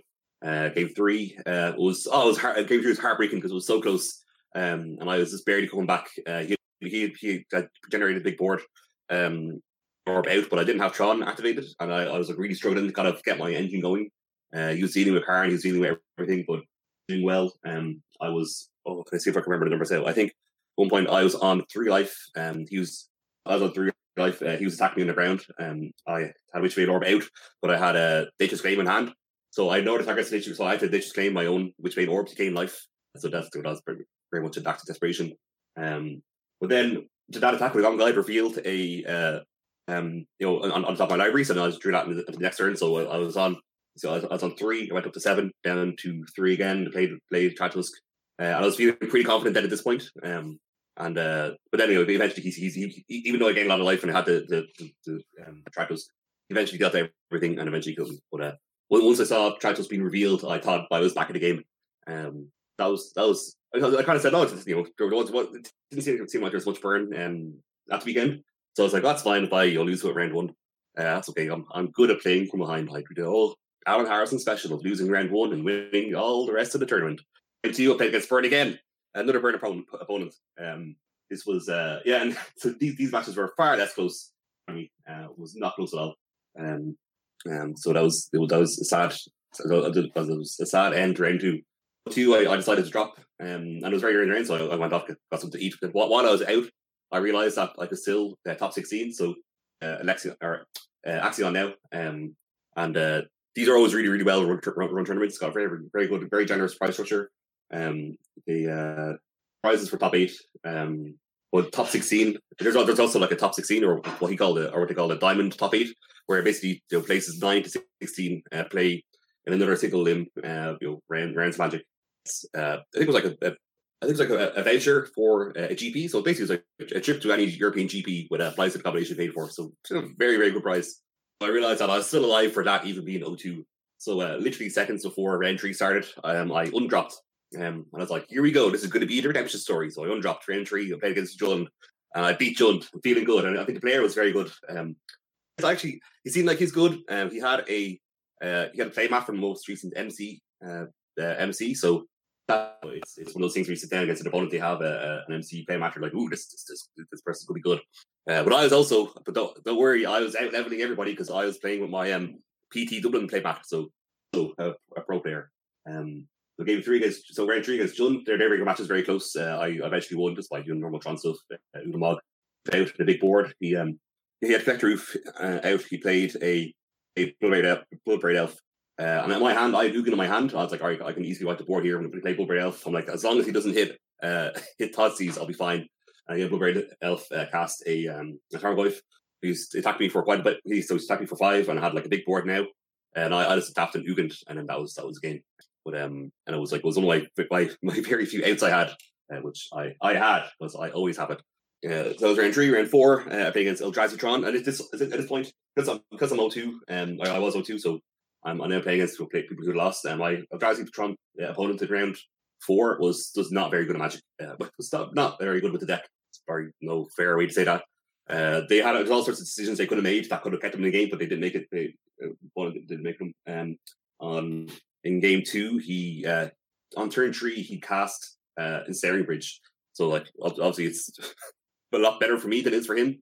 What what possessed him to do that? Uh, he what uh, I know, I know. Yeah, I mean, this this is this is me bragging about the time. I bet someone who was bad at magic, uh, played the Ensnaring Bridge. I'm like that resolves. Um, his Ensnaring Bridge is in the sideboard for to get from Karn, but he just sideboarded it in to his main board uh, for game two. Um, if it means Ulamog can't attack. No, I don't know, but um, this is absolutely kind of it was a very very straightforward match. Uh, when we do nonsense like that. But feeling good now, two two going into round five. Um, this I'm like, oh, the redemption story begins. Uh, so then uh, five, I'm playing against um, Aaron from uh, Cardiff. Uh, he's uh, he's he's um tournaments or these uh, MCQs all the time. Uh, so, so I was chatting to him, a very nice guy. Uh, you know, we're chatting after the match. Uh, but this the match itself, uh, he was on a white Coco list. Uh, yeah, kind of devoted druid list. Um, which I just I, I just punted so hard. Game one, game one, I seven mana Karn. I got turn three drawn. I had seven mana Karn in my hand. Um, but I also I'm undeciding kind of what do I do. Uh, so he had he had um yeah so he had uh yeah so yeah he he he'd um and a um uh in play. And I was kind of deciding what to do and I was thinking maybe I just. I'm thinking like do I just um yeah. Coco? I'm thinking if you just Coco's response? You know nothing here is really good. Uh, I can't really Karn lock him with anything. Uh, I can't really do much of I was, I was thinking initially like, there's not much you can do with four mana Karn he does Coco's afterwards um wait. like you know hmm? can you can you start that little bit again because you cut out when you said what he had. Okay, yeah, yeah, yeah. So on so on board he had I yeah he had two uh, he had like two uh, mana dorks and three lands uh, on board. Uh, so you're basically all, all his balance up. I'm I'm thinking he's holding up uh, Collective Company. Uh, so I'm just I'm trying my decision to play seven mana Karn or four mana Karn you know, based on that. And I'm, I'm in the tank because um, I'm like both of these plays are quite good, but I, I don't know which one to make. Um, I'm thinking my my options with four mana Karn are are limited because board response and get me on the backswing. How many cards by hand for a stair bridge to do anything? Um, then I was going to go through. Obviously, so I'm thinking about all the different options of what I can get my sideboard and play straight away for, for three mana. Actually, I, I opt to uh, cast uh, seven mana Karn instead, and I just start attacking his mana base. Because I'm thinking, you know, I, I have the capability in my hand to wipe his board. I just need to. I, my hand's so strong. I really just need to buy myself a turn, a turn or two.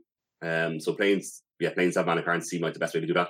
Uh, which I realized is wrong because when I cast Karn, uh, he responds. He um, and he recorded up a, a devoted druid, um, and then he revealed a uh, then he recorded up a devoted druid response. I'm thinking, oh no, this is bad, and then um, yeah, next turn he displays the, the vizier and then goes off.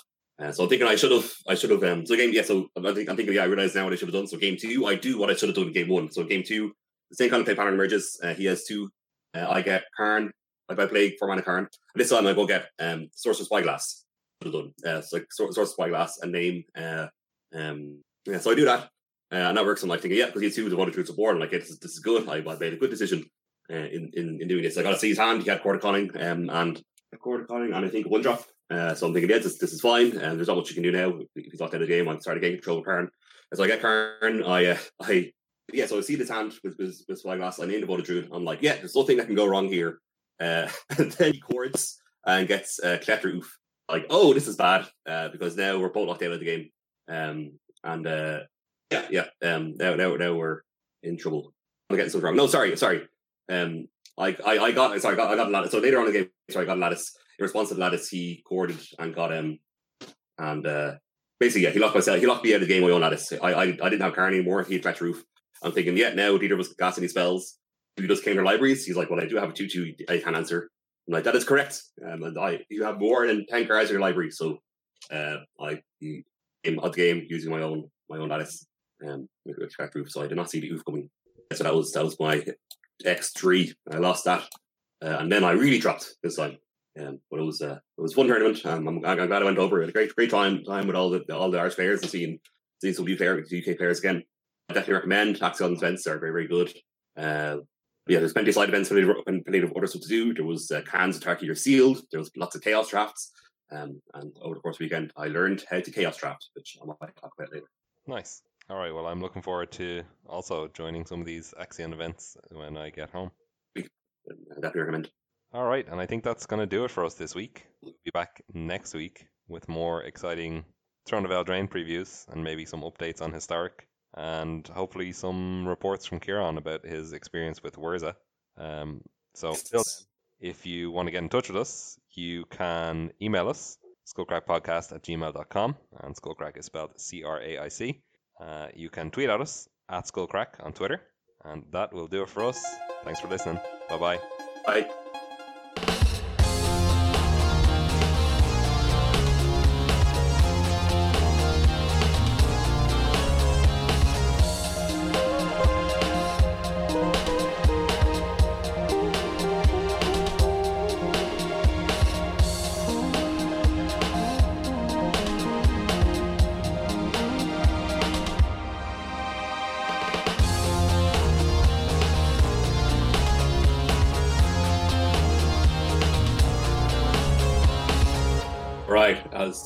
Mentioned during my tournament report, although I I lost I lost at modern, but I did succeed. Uh, well, I did succeed in learning how to play Chaos Draft because of this event. By Axion now, there was plenty of Chaos Draft. And this was uh, very well, very very well run Chaos Draft with um with um action boosters and boosters that were given out in a tiered fashion. So you're not you know so you just don't you don't wind up with having you know three standard eagle boosters uh, the boosters were tiered, so everyone got you know at least one kind of high value booster um, in their in their three chaos drafts. I know we, we mentioned both. We we, we did we did one before uh, in um, in uh, Amy Sharpton's house, uh, listener to the show. That was my first time doing it, and I kind of afterwards uh, my deck was great, and afterwards I was thinking, oh, this whole chaos draft thing, it's not it's not a real format. Uh, then over uh, during this weekend, um, during, during the weekend of the, of the MCQ, um, Kevin Fogarty was another listener to the podcast. Uh, Kevin was was relaying some knowledge about about chaos draft, and I was a few of us were all very dismissive, saying, "Oh, that's that's poppycock. You're talking about this as if it's a real format It's strategy. It's just all random boosters."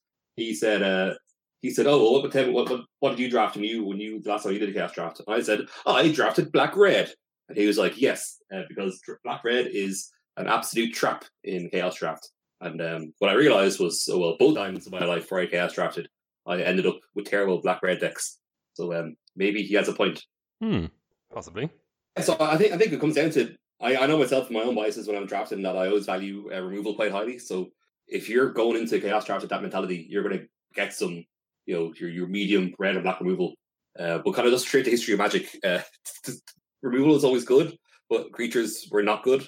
You're, if you're drafting kind of a black red uh, mid range deck from across a wide range of sets, uh, you're going to wind up um because it was having a lot of it's having a lot of uh, you know tree mana tree trees that can't block. Uh, just you know, bad creatures in those colors. Uh, well, that context, I was like, all right, fine, I will listen. Um, and then Kevin then went on to list uh, the four cards. This is our clickbait title: four cards that warp Chaos Draft. are you are you intrigued? I am. Yes. Four. How, how can there be four cards that warp Chaos Draft when Chaos Draft can be from any set in Magic's history? Although I suppose I, do in the in the typical Chaos Draft do like are there often duplicate packs or are they usually like twenty four packs? Because how many how many sets has Magic had? What you mean. Yeah, so Magic has oh, a lot of sets, but uh, in these ones at least there's no duplicates. Maybe maybe when Channel Fireball does their uh, their less good chaos drafts, uh, that could happen. Mm. But in this case, the way the way the boosters were tiered, yeah, there's, there's no duplicates. Um, okay. But uh, yeah, so yeah, I usually yeah, I usually you, we want like kind of lots of mana sinks. It's kind of slow.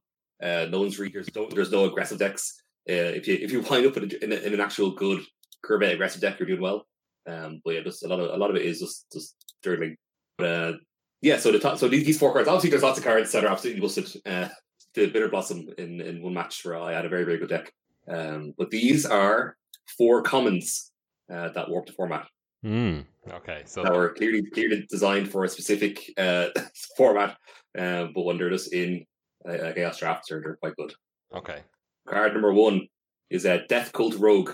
This is a one hybrid hybrid, so it's a one Dimir Dimir hybrid mana from uh this is from Gatecrash. Uh, it's a three mana two two. True human rogue it has Death Cult Rogue can't be blocked except by rogues. okay. Just gotta see how, how good that is. Uh, another one. This is um. These are all comments by the way. So this is uh four and a green. So this is this card from Betrayers of Kamigawa. So if you if you have Betrayers of Kamigawa in your in, in, in your your pool, people people look eye out for this card. People will pass this. Uh, it's a four mana two one. It's a five mana two one. Four four and a green for a creature spirit. Uh, it's a two one. Uh, but it has protection from non spirit creatures. Okay. Yeah, I can see it. That's five mana is a lot though. Yeah. It also has Soul Shift four. if you know what Soul Shift does, is off the top of your head. Uh, it's like when it is it when it dies or when it comes into play, you get something. No, you uh, you get something back from your graveyard with the number below, like the four format. Yeah, yeah. When it, when it dies, you get a card that's a converted mana cost four or less for graveyard to your hand. So, Yeah, and it- you know, if, if you know, in, in these formats, you, you just play a creature like this, you slap on a, an aura, and you're you're you're baking potatoes. Yeah, I guess so. Yeah. Your Har- Harbinger of Spring as well. Harbinger of Spring. Um, all right, how about this? Right, we're impressed by this one. How about Guildpact? This is from Dissension.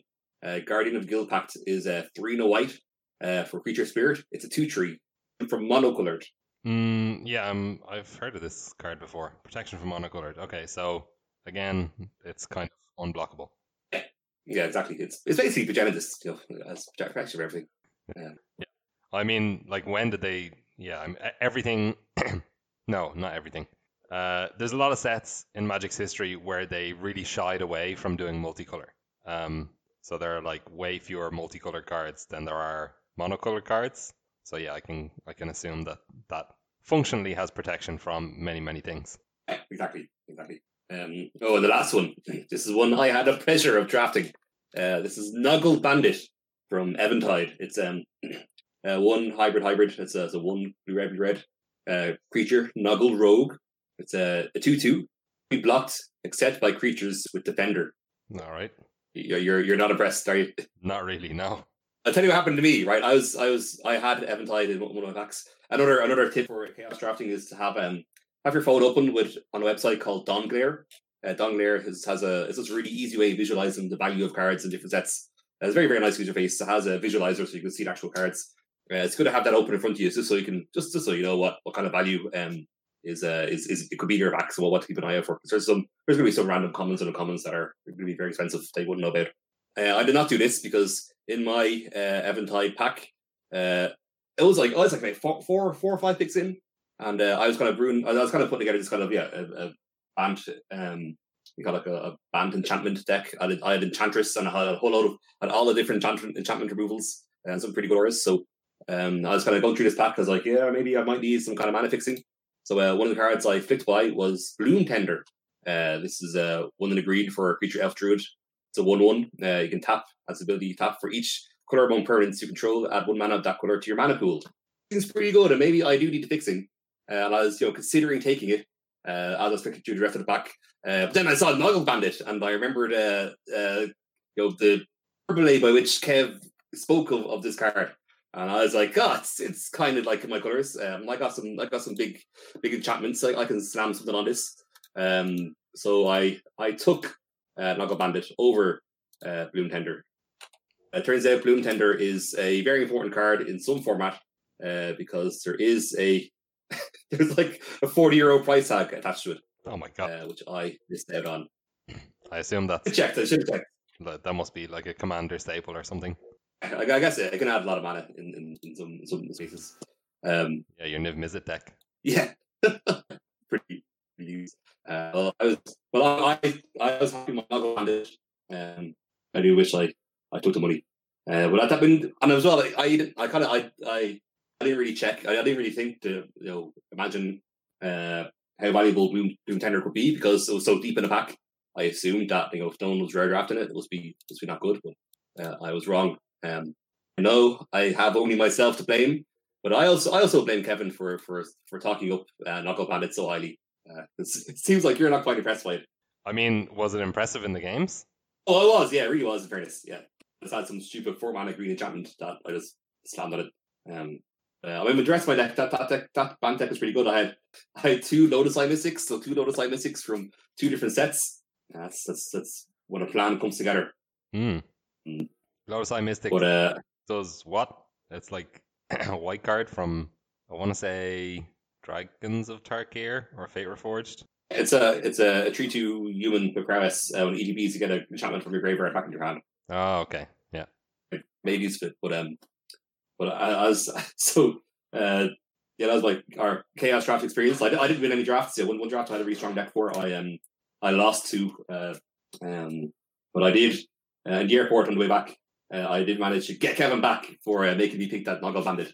Just had two round decks. I had um, a a pretty bad, well, no, a pretty a pretty good uh, Chaos draft deck, um, which I drafted basically just based around death. So this is just yeah, know, yo Alesha as well as death um, from uh, his activated ability. So you pay you pay um, uh, you pay two mana to get a creature card back from your graveyard with, with CMC with power two or less onto the battlefield. So I had this hollow the cards to combo with that aristocrat, uh, the sack creature and get bigger. I had a Mudbutton Torchrunner, which is a, I know. a three mana one one Yeah. when it ties and bolts. So you can start, you can, you can recur them. Uh, that was pretty cool. Uh, so in the airport, I played this deck against um against uh, Kevin's. Uh, that's obviously very differing differing power levels there. Uh, we're, we're, we're in a game. I had a, so my big bomb was uh, Skyship Stalker. Do you remember Skyship Stalker, the dragon from Kaladesh? His abilities. Yes. Uh, it's a. Let me hold on. Let me. It's a two red red for a three three dragon, and then it has activated abilities. Uh, red, it can gain haste, Uh, yeah, that's one of them. Yeah, fire breathing, uh, yeah. and has one more that I don't know. Strike is the other one. Uh, and I, I got people with that. Uh, I, I I don't know the, the names of any modern Horizon cards, but uh, they so the game we never played the game was, got, was getting very close. He, he had um so he had a uh narcolepsy is that it's called uh narcolepsy um kind of effect on my Skyship Stalker, you know, keeping it tapped. Uh, basically kind of an answer for a big bomb of the air. So we're kind of building up our boards. Uh, it's getting to very kind of complicated solve. Um, he has the oh, there's the card from Modern Horizons. It's like a guy on on a zebra. I, will, I almost said giraffe. A guy in a zebra. Is that is that oh Zephyrian Tapper down? I have no idea. Tapper from Modern Horizons one. No, so it's it's a, it's a, it has whenever ETBs whatever creature ETBs you can uh, tap it to tap down a creature. So basically he's gonna he's got a control on the board like this. Uh, one of our boards building. Uh, we're getting some kind of complicated complicated, complicated math going on. Uh, I get Alesha. I have lots of great targets for it. Uh, I have Enthralling Victor or I do. Victor Victor. Uh, he's a four mana three two with a threaten effect. Um, For two or it's power. so I had that and under under its scrap two less. Yeah. Um, so you'll set in quite complicated like that and having Alesha um, and an activated, activated ability. So uh, I I say go to combat. Uh, Kevin says uh, beginning in combat. Uh, he casts an instant speed, make it open to activate his tapper. Uh, so he taps in Alesha at the start of combat. Then I say that resolves. I say still in the beginning of combat, and he says, "I'm sorry, what?" Um, I cast War Flare. This is a War Flare from Fate Reforged. It's um It's like uh, it's like what's the other card called? Trumpet Blast. It's like plus two plus out all your creatures or something. it's uh, plus two plus one and on the turn. Uh, but you untap those creatures. So I got to untap my board. Uh, I got to untap my dragon under under the narcolepsy uh, effect, and uh, we got him. Oh, that is brilliant. Yeah. The weakness of the uh, of the tap effect. That's yeah. I was like, wait, because it's one of when you see uh, when you see the enchantment of the creature that, you just you just forget about it. You're like, oh wait, this can still attack. Yeah. Uh, so um, yeah, that's what you get, Kevin, for making me pick uh, Noggle Bandit over uh, two 20 euro notes. but think of the memories Ah. that you made along the way. The, the the real 40 euro was the friends he made along the way, Exactly. and the Noggle Bandit. Yeah. the Noggle Bandit. Do you still have the Noggle Bandit? I do, I do. Um, I so I can sign it and uh, send it off to one lucky Patreon. Oh. I- Keep this. Noggle Bandit should be the uh, the official mascot of Skullcraic. I, I think I think it's I think we should that should be the case. I think it's. Uh, I'm also amazed how we've come so far without an official mascot. Well, I mean, Nuggle like, Bandit should be it. the unofficial mascot is the the skull that's being cracked in our logo, maybe, or maybe it's just the Skullcrack Yeah. in the skull crack art. Yeah, yeah, maybe that, that's far closer. But uh, I mean, know, Noggle Bandit uh, combos well with Skullcrack. They're both red, Yeah, that's true. All right, big donkey head. that's it. That was a wonderful story time. That's uh, how to chaos draft top four commons in chaos draft. What what what did you say we should call this episode? I didn't have a name for the episode. Uh. Our our clickbait name. Oh, uh, the top four cards that Warp Chaos drafts. You won't believe what they are because they're all common. Okay. Uh, we can work on that. We can make that. We can make that better. Okay, we'll workshop it. All right, that's going to do it for us today. Bye bye.